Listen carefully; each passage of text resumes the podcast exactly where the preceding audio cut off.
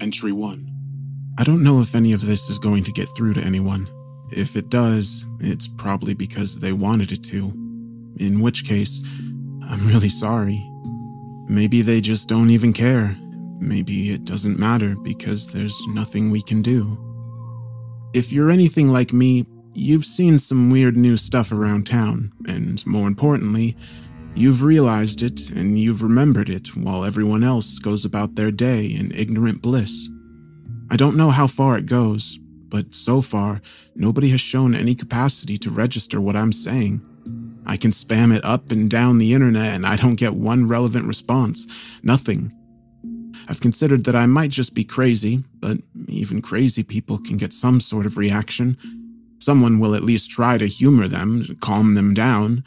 I've tried doctors, police, professors. They all just stare off into space when I start to describe this shit, like something is actively blocking the exchange of information. My biggest fear isn't even that I'm all alone. My biggest fear is that I still only perceive bits and pieces of something bigger, or worse, that my capacity to perceive all this is shrinking. I can write it down, I can record every last detail, but it's not going to matter if I become like everyone else. I could wake up tomorrow and look at my journal entries and only see a pile of mysterious cake recipes. Who the hell knows? The first thing I ever saw was one of the pickup windows. It was just like any of the others you might see at a fast food place, but it was right on the side of my own goddamn house. Nothing amiss indoors, but outside, half the block was lined up on my front lawn, reading over a glowing menu full of scribbly looking gibberish and receiving their meals, if you can call them that, almost instantly.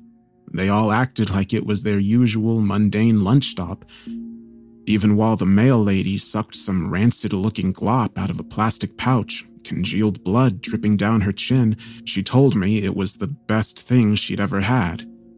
All my questions were met with those blank stares and stupid smiles. I couldn't tell who or what was actually handing out the food or where it was coming from. I could only see blackness. At least, that's how I remember it. Maybe I saw something else, but it's gone now. God, and it was only the beginning. All the restaurants in town, the real ones anyway, are typically deserted. Employees still show up to some of them, but they don't even realize that no customers are stopping in. Some of them even host new windows, parasitically siphoning off all their business. The things seem to multiply constantly. I've seen them indoors, outdoors, on houses, on trucks, even on a tree, a window to nowhere on the trunk of a goddamn tree dispensing deep fried slop to an arrogant gaggle of hikers. Near as I can tell, all of the products are meat, or some vague semblance thereof. I can't always tell what kind of animal, or even what kind of body part it used to be. I've seen things that could have been dredged from some black, godless deep sea trench, gelatinous slabs of flesh in blindingly unnatural colors fried bugs just slightly larger than any I thought existed. It isn't just the windows either. I've started seeing this stuff right on supermarket shelves. Foreign looking packages with the same gibberish language on it. Occasional bouts of quasi English like number a million taste or it can dream a great flavor. It all has the same stupid logo on it, too, sometimes burnt right into the cuts of meat a bug eyed cartoon hamburger in a little chef's hat. Sometimes it's winking, sometimes it isn't. Sometimes it only is after I've looked away. There's even people sucking down the shit on live television. The talking heads come back from commercial, licking blood and grease off their hands. The weather lady shows up looking like an extra from a slasher movie, red stains increasingly thick on a blouse. I don't think she's changed in weeks. Nobody else cares. Nobody thinks anything is odd or new or different. Nobody but me. My appetite for meat is thoroughly dead, to say the least. I don't think I could ever trust it again, but I've noticed non meat products are growing steadily rarer. Fruits and vegetables are sitting out longer between restocks. A lot of things are just getting phased out to make room for all the new items.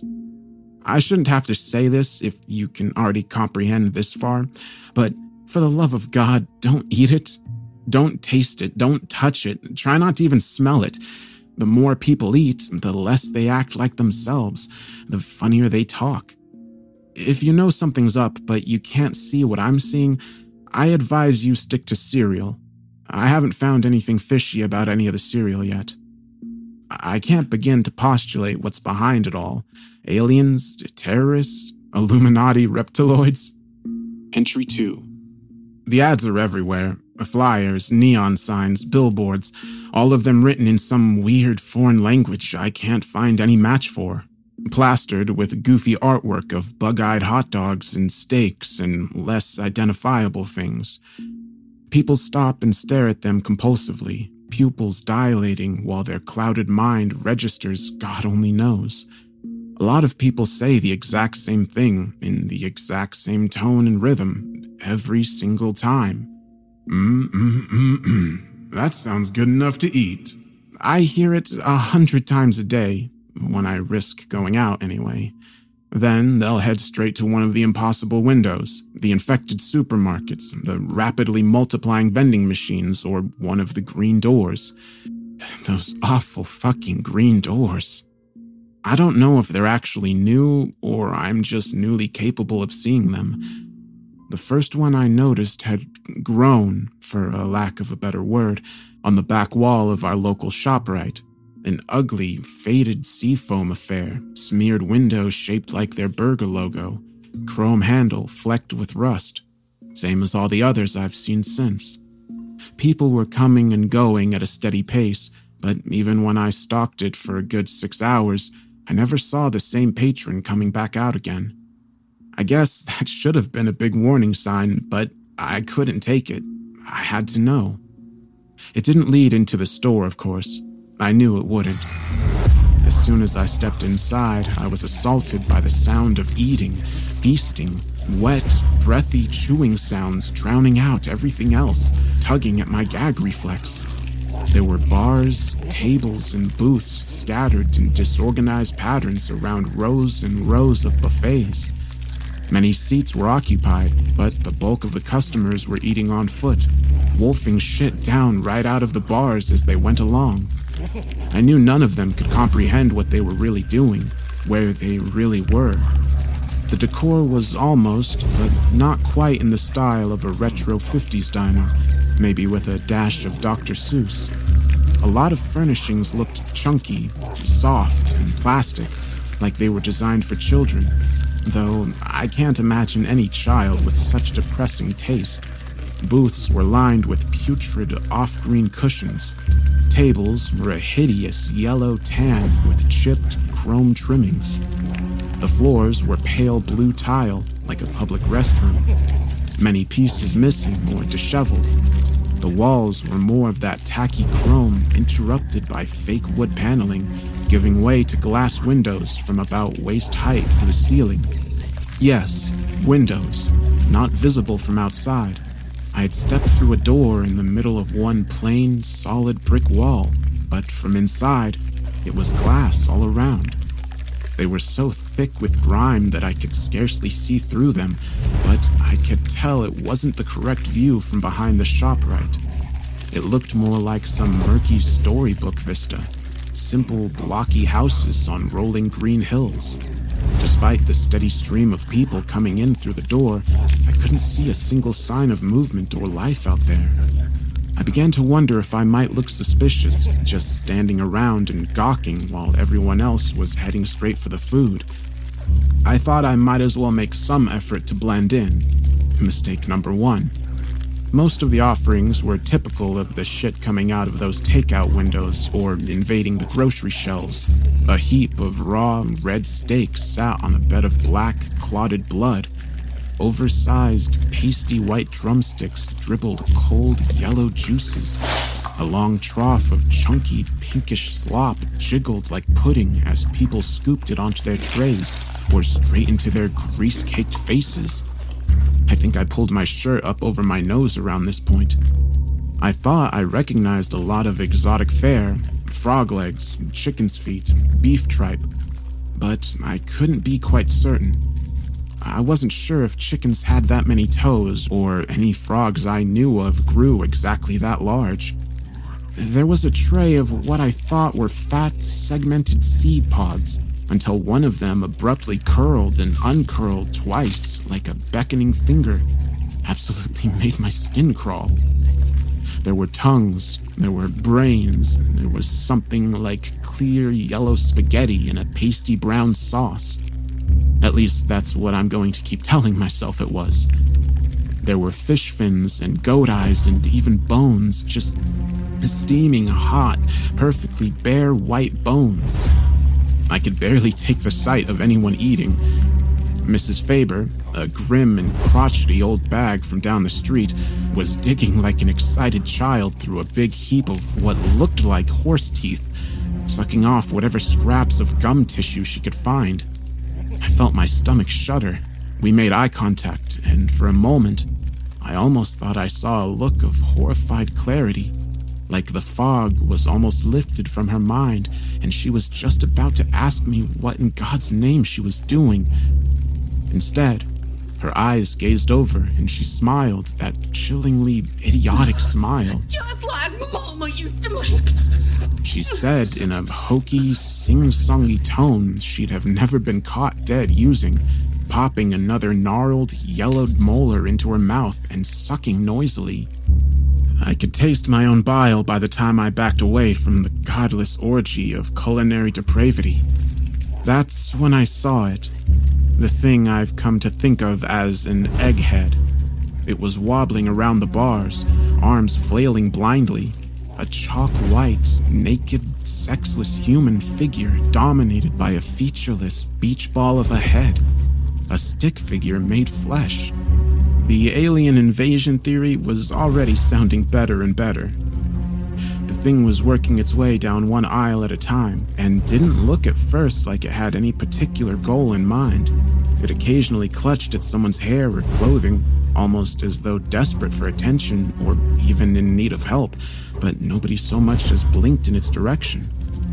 I assumed I could get away with ignoring it like everyone else, until it finally hobbled its way down the opposite aisle and crossed my direct line of sight. It froze there, the blank, smooth egg face turned directly towards me. I don't remember the sprint home, but I do remember it was the dead of night when I exploded out of that ugly, greasy green door. It couldn't have been later than noon when I first entered, and I couldn't have been ogling the horrors therein for more than 30 minutes, from my perspective. I don't know if anything followed me, but I barricaded myself in my bedroom that night just to be safe. The doors and the windows are everywhere. If you can hear this, only go out when you must and don't go anywhere new. It might be newer than you think. Entry 3. There used to be people, the eggheads, I've seen it a lot in the weeks since the buffet. Not everybody shows the signs, but some people, the ones who get hooked the hardest on that sick, foreign meat slop, only seem to gain weight from the neck up. Hair falls out, the first thing to disappear are the eyes, then the mouth seals shut and the whole head smooths over. They start to wander aimlessly, invisible to everyone else, forgotten by friends and loved ones. They do nothing but mumble, groping their arms around like they're hunting for their lost eyes. I killed one today. I'd spent my afternoon scrounging around town for normal things to eat, an increasingly challenging task. Avoiding the overtly weird shit is only the half of it. I have to be careful for anything that boasts a new formula or improved flavor, Sometimes I just have to scan the package for the hamburger logo, or check the ingredients for some new gibberish like extracted bone jellies or natural life parts. Some of the untainted stuff is skipping the shelves and going straight into dumpsters, which I'd been digging through when the egghead got the jump on me, cornering me in a one way alley between a Safeway and a Walgreens. Its head was bigger than most, an impossibly bloated globe that almost brushed the walls on both sides, I don't know how its feeble, chalky body could have held it up. It was barely more than a skeleton, thin skin shrink wrapped tightly to its bones. All that remained of its former identity was a black dress tie swaying like a pendulum from its pencil thin neck. Its incoherent mumbling sounded at once panicked, apologetic, and threatening as it staggered towards me, limbs outstretched. I had nothing to defend myself with but a bag of stale bread and a warm can of Coke. I screamed at it, told it I didn't know what it wanted, that there wasn't anything I could do, but it just kept coming, mumbling.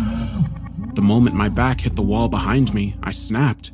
I grabbed the nearest garbage can lid and swung with all my strength, slamming it straight into that fat, bulbous face like a battle axe.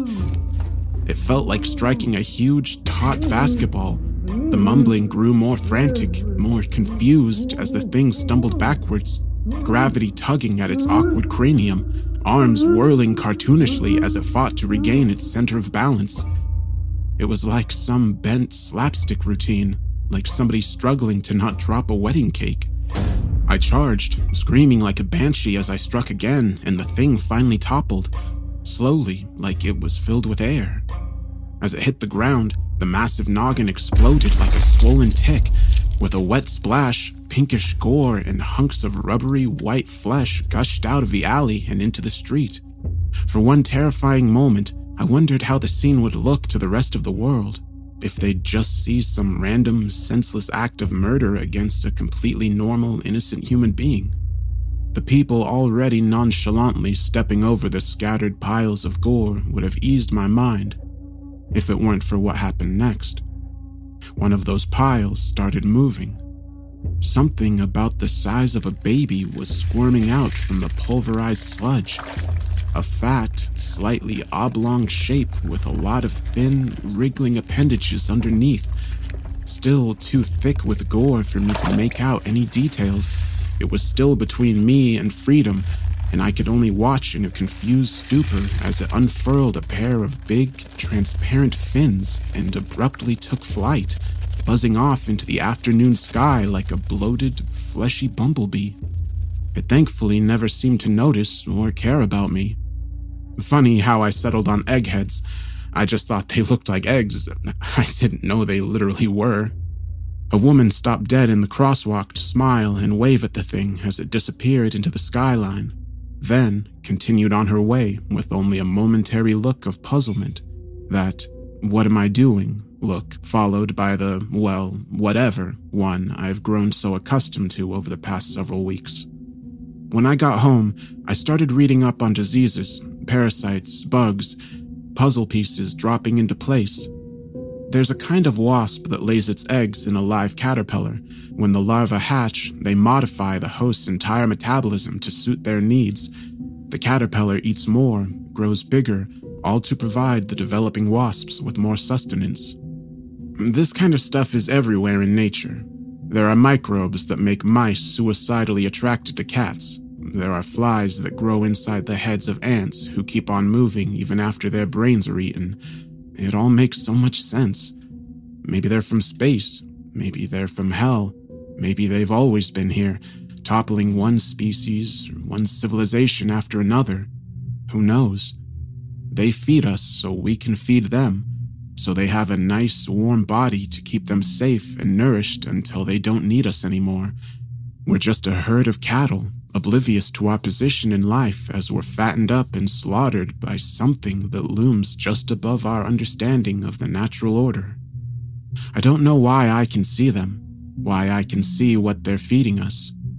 I'm like a cow who grasps exactly what's going on in the slaughterhouse, and I can't stop thinking about what a cow could ever hope to accomplish with that knowledge. Your guess is as good as mine. Entry 4 Today, I followed one of the flying things. They eventually break out of the eggheads on their own, often taking 30 minutes or so to wipe the gore off their slimy bodies with their squiggly legs before they can take to the air. They've never shown any aggression or any acknowledgement that I exist. They just flutter away like they've got somewhere to be. And apparently, they do. It was in a Walmart parking lot that I witnessed another hatching. The egghead was stumbling between cars, clawing at its own face, reaching feebly out to passerbys like it still thought it could be saved.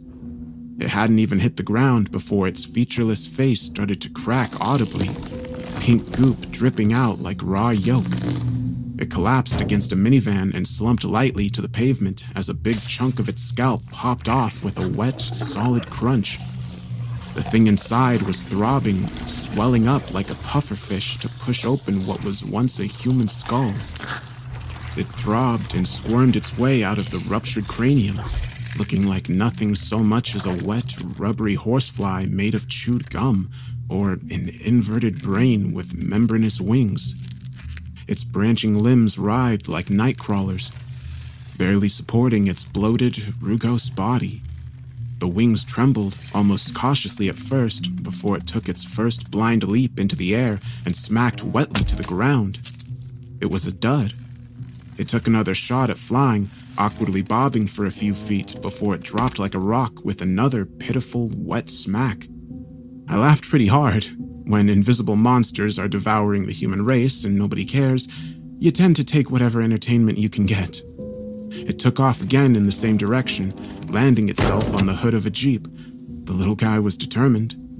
That's when it dawned on me the opportunity I'd stumbled upon. They'd always disappeared into the sky before I could even get a sense of their direction, but I could easily tail this one on foot. I figured, worst case scenario, I'd see nothing new and have to take the bus back into town. As luck would have it, its destination wasn't far. I came close to giving up, waiting for the damn thing to collect itself every 10 to 15 feet, watching it plummet like a bent paper airplane and flounder like a dying fish for minutes at a time.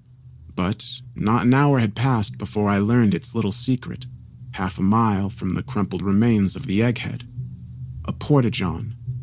Between the magic doors, garish advertisements, mutant snack food, and odd shit I can't even begin to get into, I'd never stopped to think about the bright blue portable toilets that seemed unusually common as of late.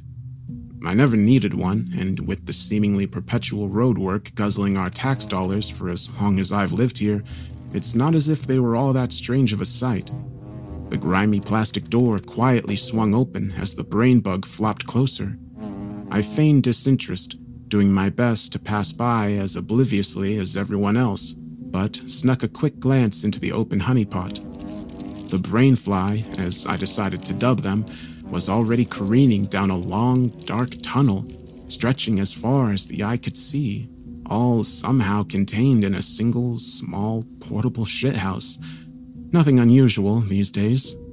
As I made my way back to the car and drove the rest of the way home, only one thought persisted. I had to know. Reality was unraveling around me. Former neighbors were fighting in the streets for rancid mouthfuls of fish guts. Giant hamburgers were lighting up the night sky on neon signs that dwarfed entire buildings. Things were eating people from the inside out, and all I wanted was an answer, even a hint, any lead I could find. I didn't suspect there was anything I could do, and any day now I could wake up another deluded zombie, another gluttonous slave to their deep fried maggots and pickled eyeballs. They could grind me up and serve me at the buffets for all I cared. I just had to know where that damn tunnel went, where the brain eating bastards were really going. I laid awake that night, my mind racing with images of alien motherships, parallel realities, and subterranean cities. Tomorrow I'm going in. Either I die knowing one more piece of the puzzle, or I somehow kick their gooey little asses. Who's to say they'll even be prepared for an intruder if they think they've got us all fooled? I don't expect to be some kind of hero, but so far, I'm the only one I know who even has a shot at trying. Entry 5.1 I was not prepared for what I found in that tunnel. It stretched on for over a mile in the back of what should have been the 3x3 interior of a porta pot. I'd been led there by a flying brain, and what I found still succeeded in surprising me. I planned to come prepared, but there was ultimately little that I thought would be useful. I packed a store bought survival kit, ropes, flares, and whatnot, and a heavy metal snow shovel the only weapon I really thought would accomplish anything. The eggheads only ever responded to bludgeoning, and even then, that only seemed to speed up the hatching process. No way I could have hit one of the brain flies with a bullet, but in a closed space, I suppose I could give one a good thwack.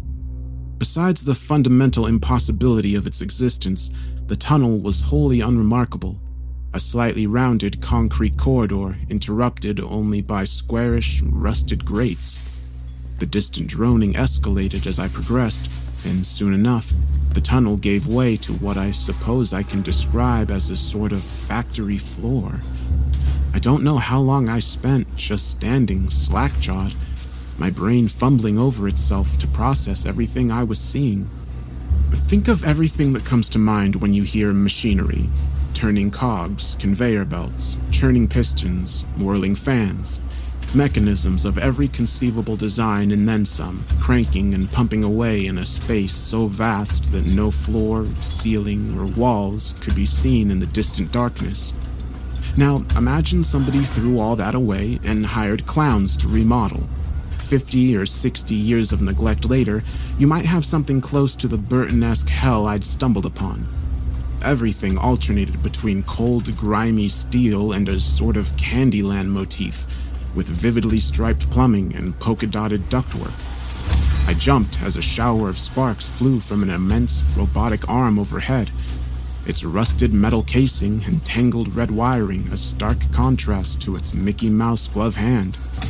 I found myself retreating a few steps into the tunnel as it reached out, joints groaning with neglect, and pulled a tremendous lever with a shining pink knob, an action inexplicably punctuated by a sound of a quacking duck.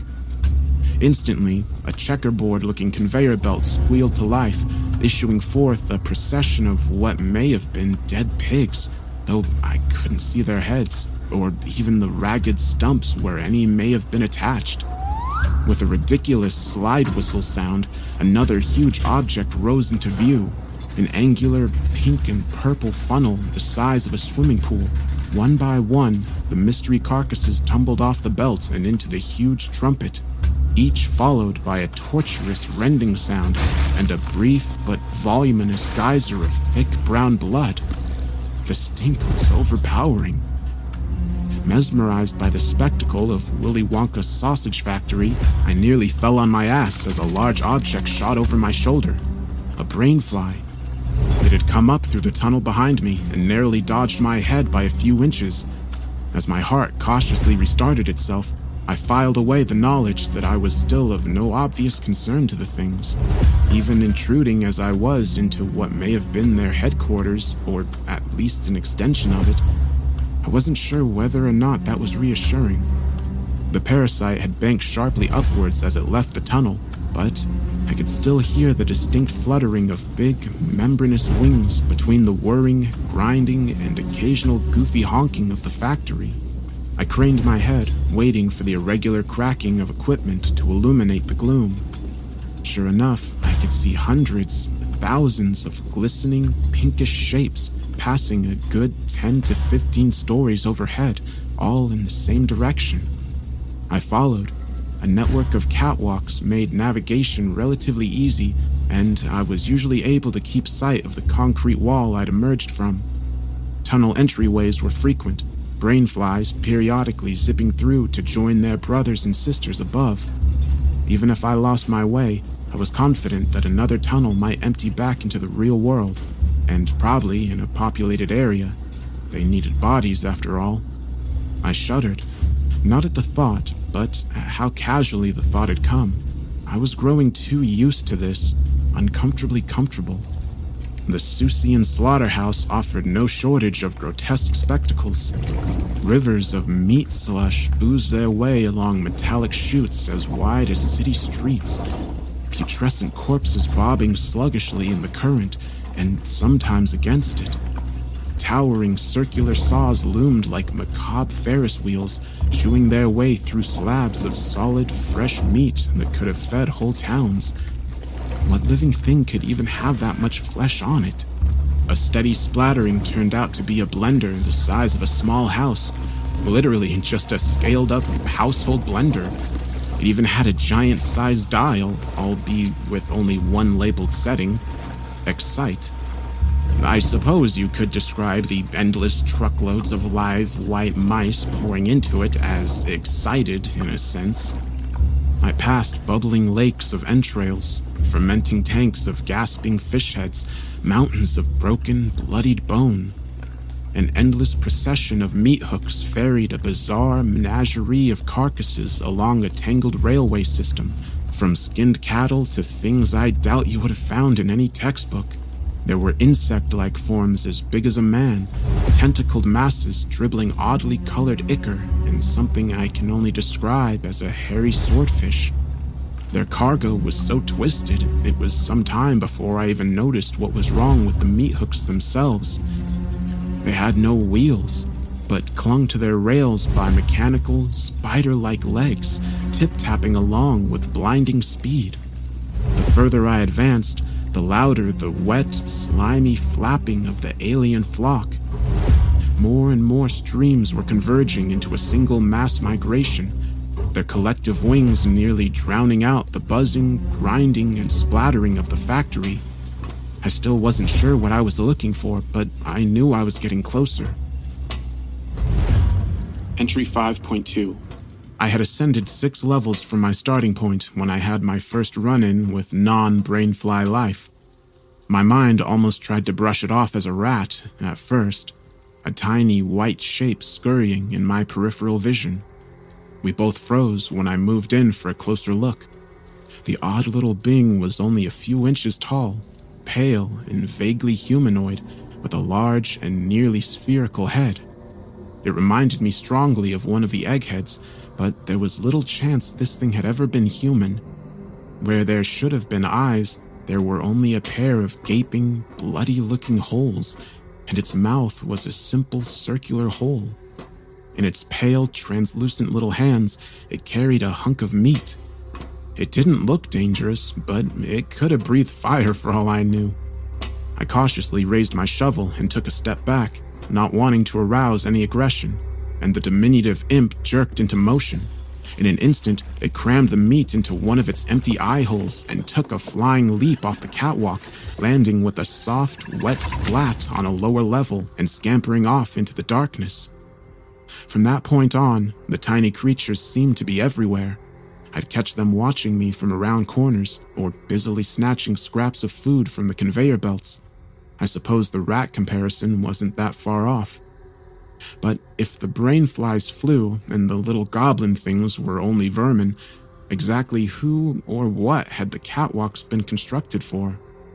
I would get my answer soon enough. Entry 5.3 Following the airborne river of the winged brains, I was ultimately brought to what seemed at first to be a steel wall, held together with colossal beams and rivets. To either side, it appeared to gradually curve away, the exterior of a roughly circular structure. High above me, my stream of brainflies were pouring through a grated porthole a hundred feet wide, gaps just large enough to accommodate their wingspans. I could make out additional portholes to my distant left and right, more slimy flocks streaming in. This had to be it, home base, the mothership. The catwalk continued through a significantly smaller porthole into something like a vast stadium, distant electric lights confirming a circular shape about a mile across. Its floor was solid, polished concrete, while its ceiling was obscured by a torrential storm of living bodies. Dozens of brainfly streams converging into the open roof of a looming concrete tube at the center of it all. A good 20 stories in height, an eerie glow poured from the top of the monolithic tower like some doorway to another realm, a wormhole back to whatever obscene universe the things truly called home. A three dimensional web of suspended pathways encircled it all, intertwining with a network of immense, grimy pipes a semi could have driven through. It was all so magnificent, so horrific.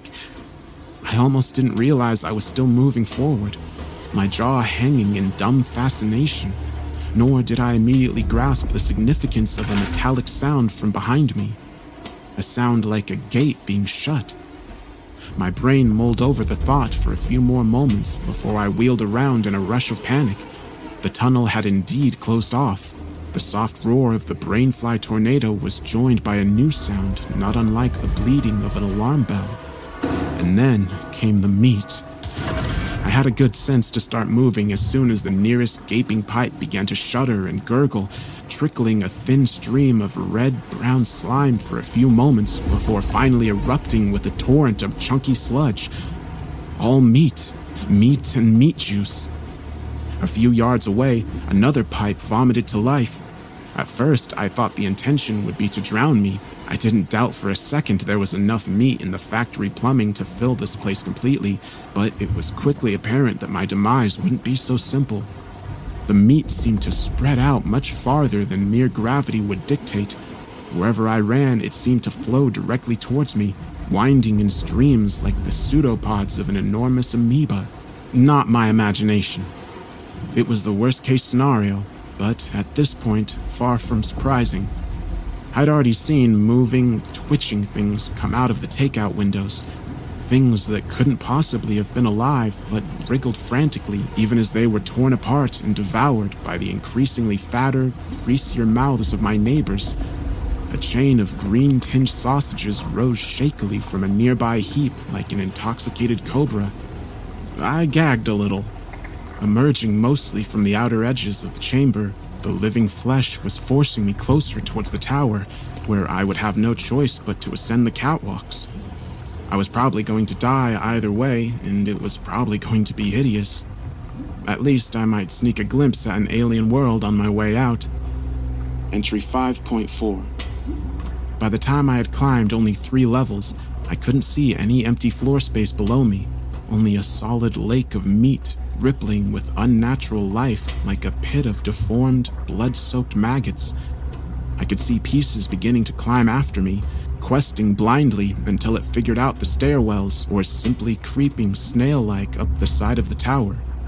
A few managed to catch up with me or even cut me off momentarily, but the shovel turned out to be an excellent choice. What I couldn't smash or sever, I heaved over the side. Something like an inside out penguin toppled up to my feet on the fourth level. One good smack, and it crunched wetly into a perfect comical disc, still wiggling uselessly. Rancid brains burst like spoiled pumpkins under my wrath. A writhing mass of intestines inexplicably squealed and died once I chopped off what it was loosely employing as a head end.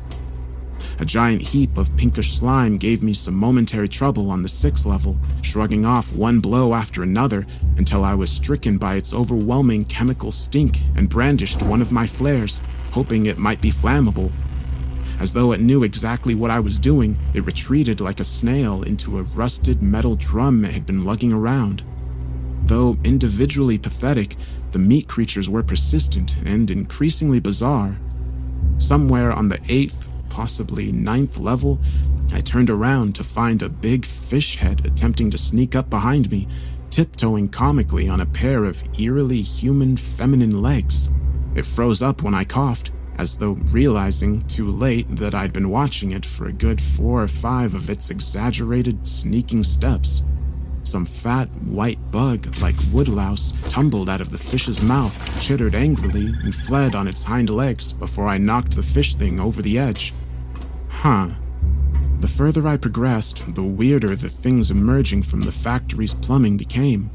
Things that must have grown and festered far longer in its lightless metal bowels. I could barely liken some of them to any animal or body part.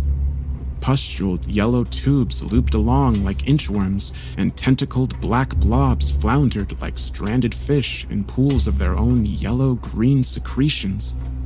I was waging a war against hot dog scraps from Planet X. Entry 5.5. I was beginning to get cocky. No matter how horrendous, every meat beast had an easy weak point. I was increasingly confident I could make it home alive, wondering if, perhaps, they had only put the world under some sort of hypnotic spell because we were simply too powerful, too dangerous for them to defend against, I was beginning to feel like a hero after all, like I was living my own video game. This self important high was cut short on about the 15th level, when the first real wrench was thrown into my hit things with a shovel strategy. The thing blocking my path was not made of meat, not on the outside at least. It appeared to be made entirely of iron, rugged and nearly black. The torso, like a department store mannequin, stood atop three jointed, knobby legs, and its single arm terminated in a pair of jagged tongs, periodically clacking shut. The oversized head resembled some sort of huge pot or boiler with a pair of cartoonish, painted on eyes. An orange yellow glow could be seen through its many cracks and vents. I didn't suspect there was much a shovel could do to this one, and it neither backed off nor approached. It simply stood there, waiting, daring me to take a move. I could see a dense river of meat bodies surging along the path only three levels below, making the same slow spiral around the tower as I was. Fragile or not, there was no way I could keep their numbers at bay forever.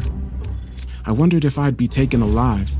A dozen images flashed through my mind the eggheads, the things I'd seen here, things I'd seen in PETA propaganda videos.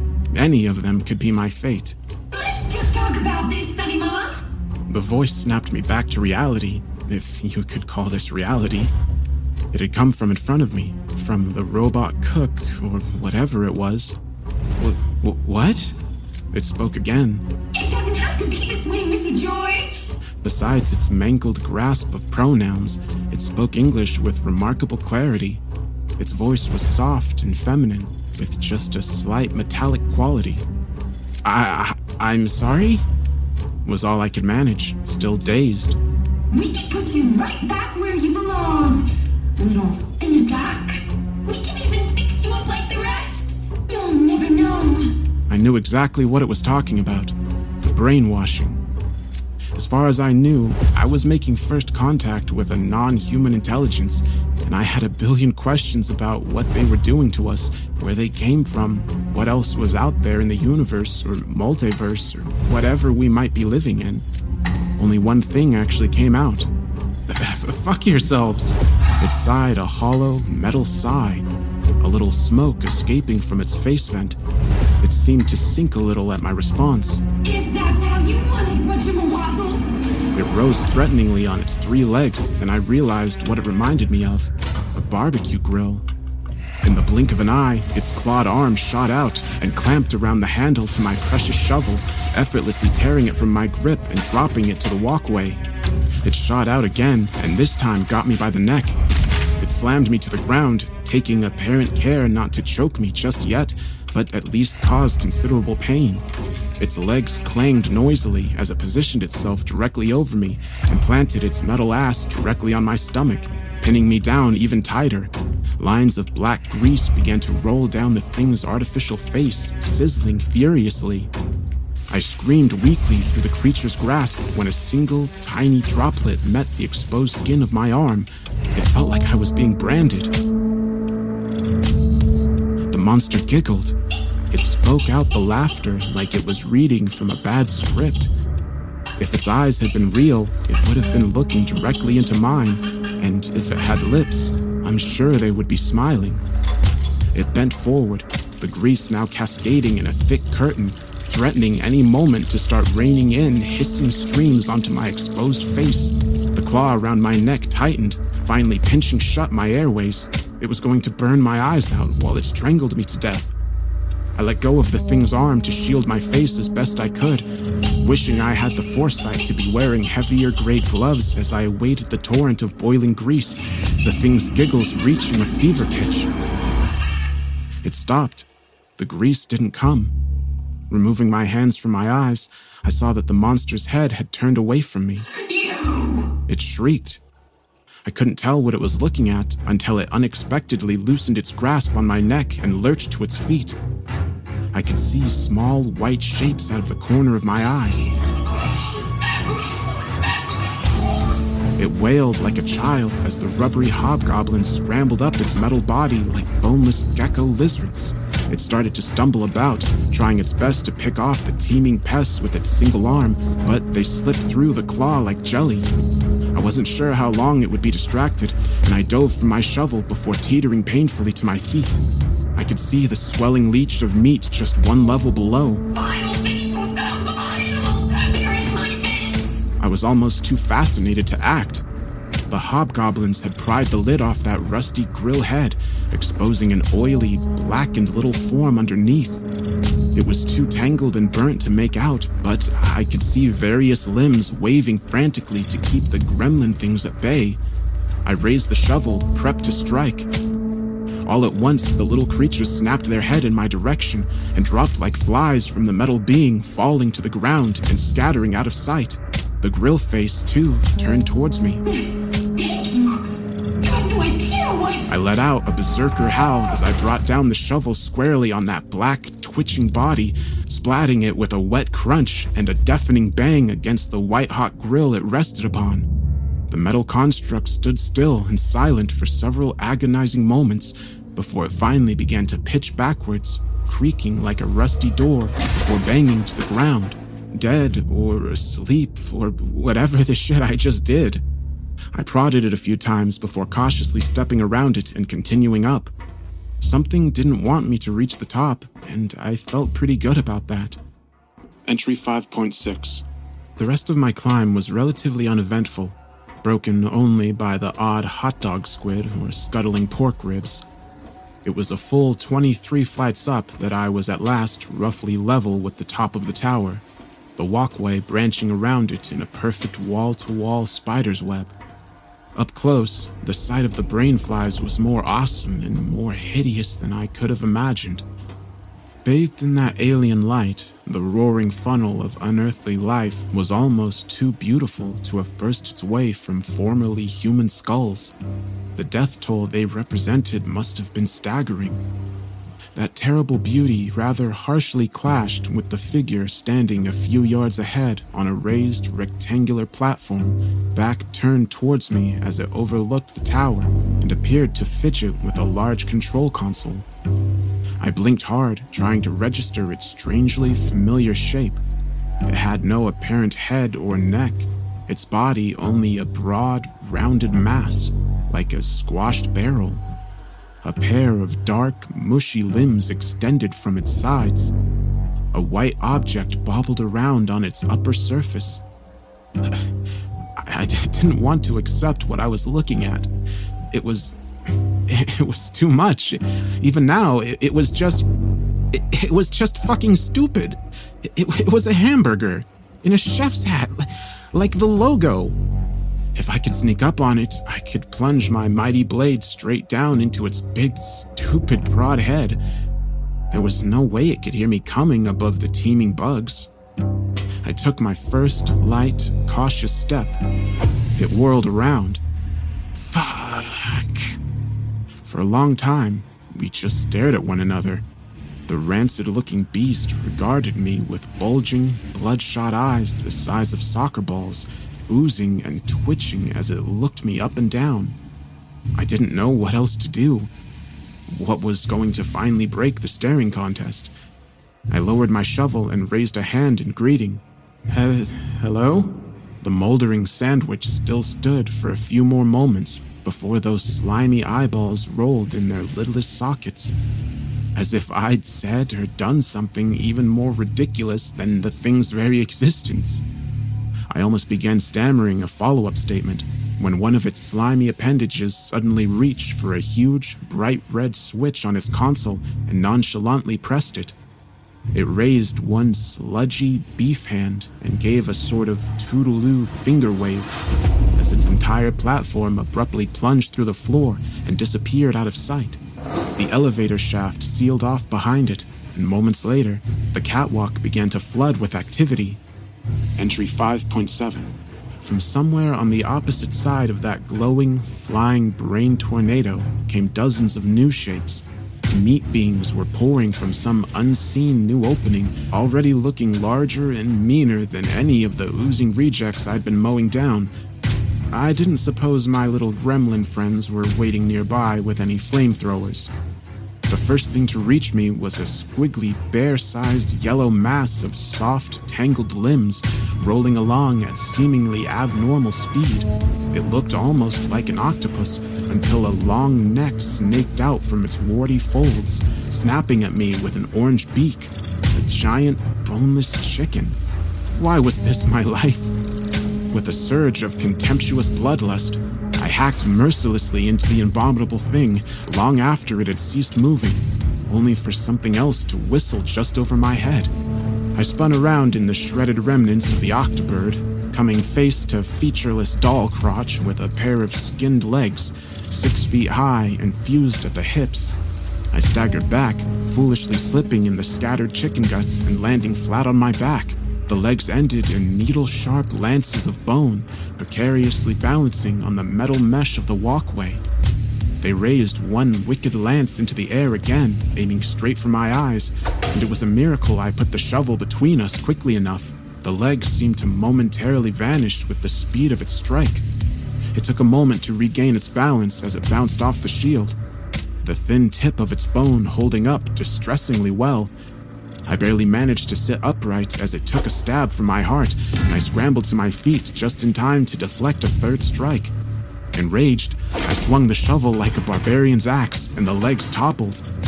While they flailed over the guardrails, I could swear to God I heard them utter a soft, high pitched. From another direction came a throbbing heart the size of a small car, ambling along on its branching veins, an equally gigantic steak knife protruding from its center like a metallic snout. It reared back, raising itself a full eight feet on its tendrils, and let out a high pitched, rat like squeak. Nope! I attempted to flee down another branch of the metal web, but my course was soon interrupted by a clattering, scarecrow like assemblage of bone shards and flimsy sinew, chattering its many fractured, dog like skulls as it swung a large, sawtooth jawbone at my stomach. I struck back with my own weapon, its skull splintering even further beyond recognition. My adrenaline was surging as single minded as the gore faced hordes themselves. I demolished one twisted child of Satan's deli after another. I toppled shuffling golems of pork scraps, wailing ghouls of dripping lard, a serpentine mass of fused chicken feet, and even that giant squeaking heart. Its arteries dousing me with geysers of hot blood as its throbbing at last subsided. I was almost disappointed by how easy it had all been. I shouldn't have been.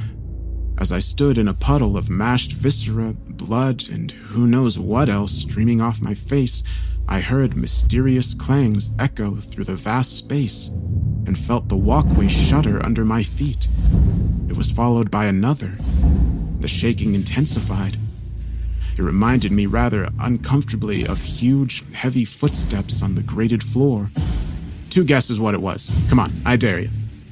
Entry 5.8. As the stomping grew louder, an even larger figure emerged from the other side of the flying brain tornado, a shape looming 15 feet tall in the dim, flickering green light. Like the pressure cooker bitch or whatever that was, it had a largely metallic appearance, though at the same time, strangely organic. Its spindly, nearly skeletal body didn't seem like it should have been heavy enough to rattle the floor so violently, its long, bony feet terminating in thin, sword like talons. Most of its weight was likely concentrated in its head, immediately recognizable as the shape of a sausage grinder, slowly waving with each laborious step. A pair of slimy eyeballs, like the Burger Man, stared down at me from one side of this huge contraption, and where there should have been a handle was only a black skeletal arm ending in another of those white cartoon gloves. Its worst characteristics by far was the way it breathed a hollow metallic wheeze of increasing speed and intensity, the panting of some starving dog who just caught whiff of fresh roadkill. It stepped effortlessly from one catwalk to another, like a spider scrambling in slow motion, moving along the strands of its web. And as it drew closer, something unimaginably worse began to happen. The meat, all of the meat I had just slaughtered for at least its second time, was beginning to move once more. As one, the mutated horrors around me began to writhe, stumble, and drag themselves toward the grinder headed giant whose single arm shot out the moment one groping, rolling pile of giblets came within its impressive reach. It lifted the shining, sticky mass up to the filth caked funnel on the top of its grinder head and dropped it straight in. it continued to stomp its way in my general direction, scooping up more monsters and dumping them into its upper orifice until they were nearly spilling over the sides, a churning bathtub of flesh and innards. The thing was slow, but as I ran from one end of the spider's web to the next, I found every possible exit sealed tight. And by now, the meat rising from below had almost reached my level. There was no way out. There was nothing to fight. I could only keep running. I turned to look back at the grinder being, still ponderously but relentlessly pursuing me in a straight line as I was forced to zigzag. It snatched up the last straggling monster, some sort of spider legged white pod resembling nothing I really recognized, and dumped it in with the rest. Without slowing down, the monster clenched its now blood soaked glove and began spinning its entire arm in its socket around and around with ratchet like noise, the collected mutants churning and twisting as they were sucked deeper into the grinder. I turned to continue running, but made it only a few more yards before a sickening, flashing, sputtering sound echoed through the chamber, and something thick, warm, and wet slammed hard into my back. The catwalk dropped away as I was swung through the air and brought to face the grinder man's unblinking gaze. I was being held tight in an enormous, pulpy pink hand, wavering on the end of a tentacular limb comprised entirely of raw, ground meat. It had formed the limb from every walking nightmare I had spent the last of my energy putting down and flung it like a lizard's tongue with pinpoint accuracy, instantly subduing me from a good 20 meters away. I squirmed and thrashed desperately, but only felt further mired in the dense, tarry muck. The crank arm continued to twist, and more squirming noodles of processed tissue slithered along the length of its makeshift appendage, cocooning me in more layers of raw flesh. I was reminded yet again of a spider. As I sank deeper into that stinking, sloppy mire, I suddenly found myself transfixed by what was directly behind the metal grate.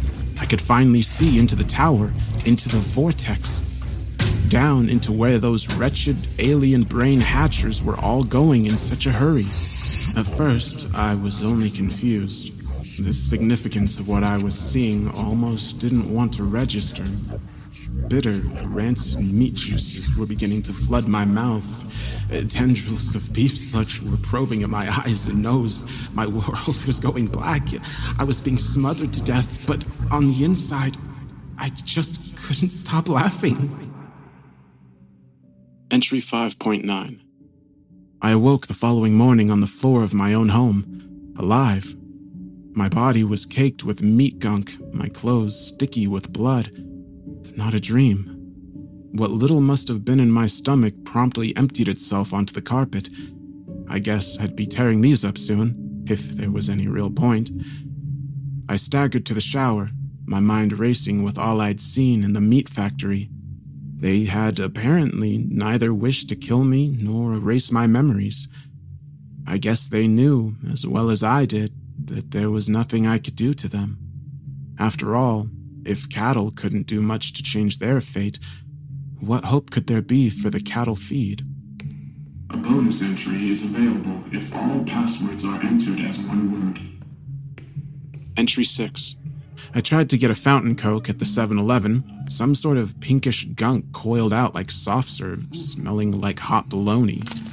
I cut open what I thought was a watermelon, and the inside was a lot like a brain.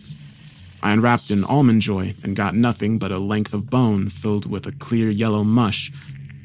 I put money into a Coke machine. I saw the bottle tumble to the bottom. I reached through the door. All I pulled out was a heart, still beating. I hurled it to the pavement and stomped it into nothing but a red, sticky stain. I came home starving, not even surprised by the flock of chickens hobbling around my front lawn, plucked and headless. I staggered to my kitchen and cracked into another box of cereal from my dwindling stash. Cat food stink. Cartoon hamburger. The words superior food matter had replaced frosted flakes. Tony the Tiger was just a grainy photograph of a bobcat. A box of Lucky Charms now said added tissue rind above some shitty JPEG stock art of a nobody leprechaun. The rest of the box was dominated by a close up of clammy, gray intestines. I rummaged through the whole supply in a daze. Red blood materials, marvelous food nugget. None of this was there when I bought it. I didn't bring home anything with a single letter out of whack. The last box used to be Cocoa Puffs, my favorite. Fred Flintstone still looked like Fred Flintstone, just far too real. I could see every pore on his lifelike, fleshy nose. This was now, apparently, a box of flavored meal substance. Whatever. What the fuck ever. I ate it. I ate it, and it was goddamn delicious. So was the mysterious can of your, sick, favorite meat pasties waiting for me on my coffee table. So was the cup of what looked, smelled, and tasted like liquid bacon straight from my own tap. The black thing in the refrigerator was as sweet as maple ham, even if it looked like the bastard child of a caterpillar and a starfish. The best thing, by far, was the steak, the huge, red, juicy steak ready for me in the seat of my car. It wasn't even the flavor that made it so good. It, was the screaming.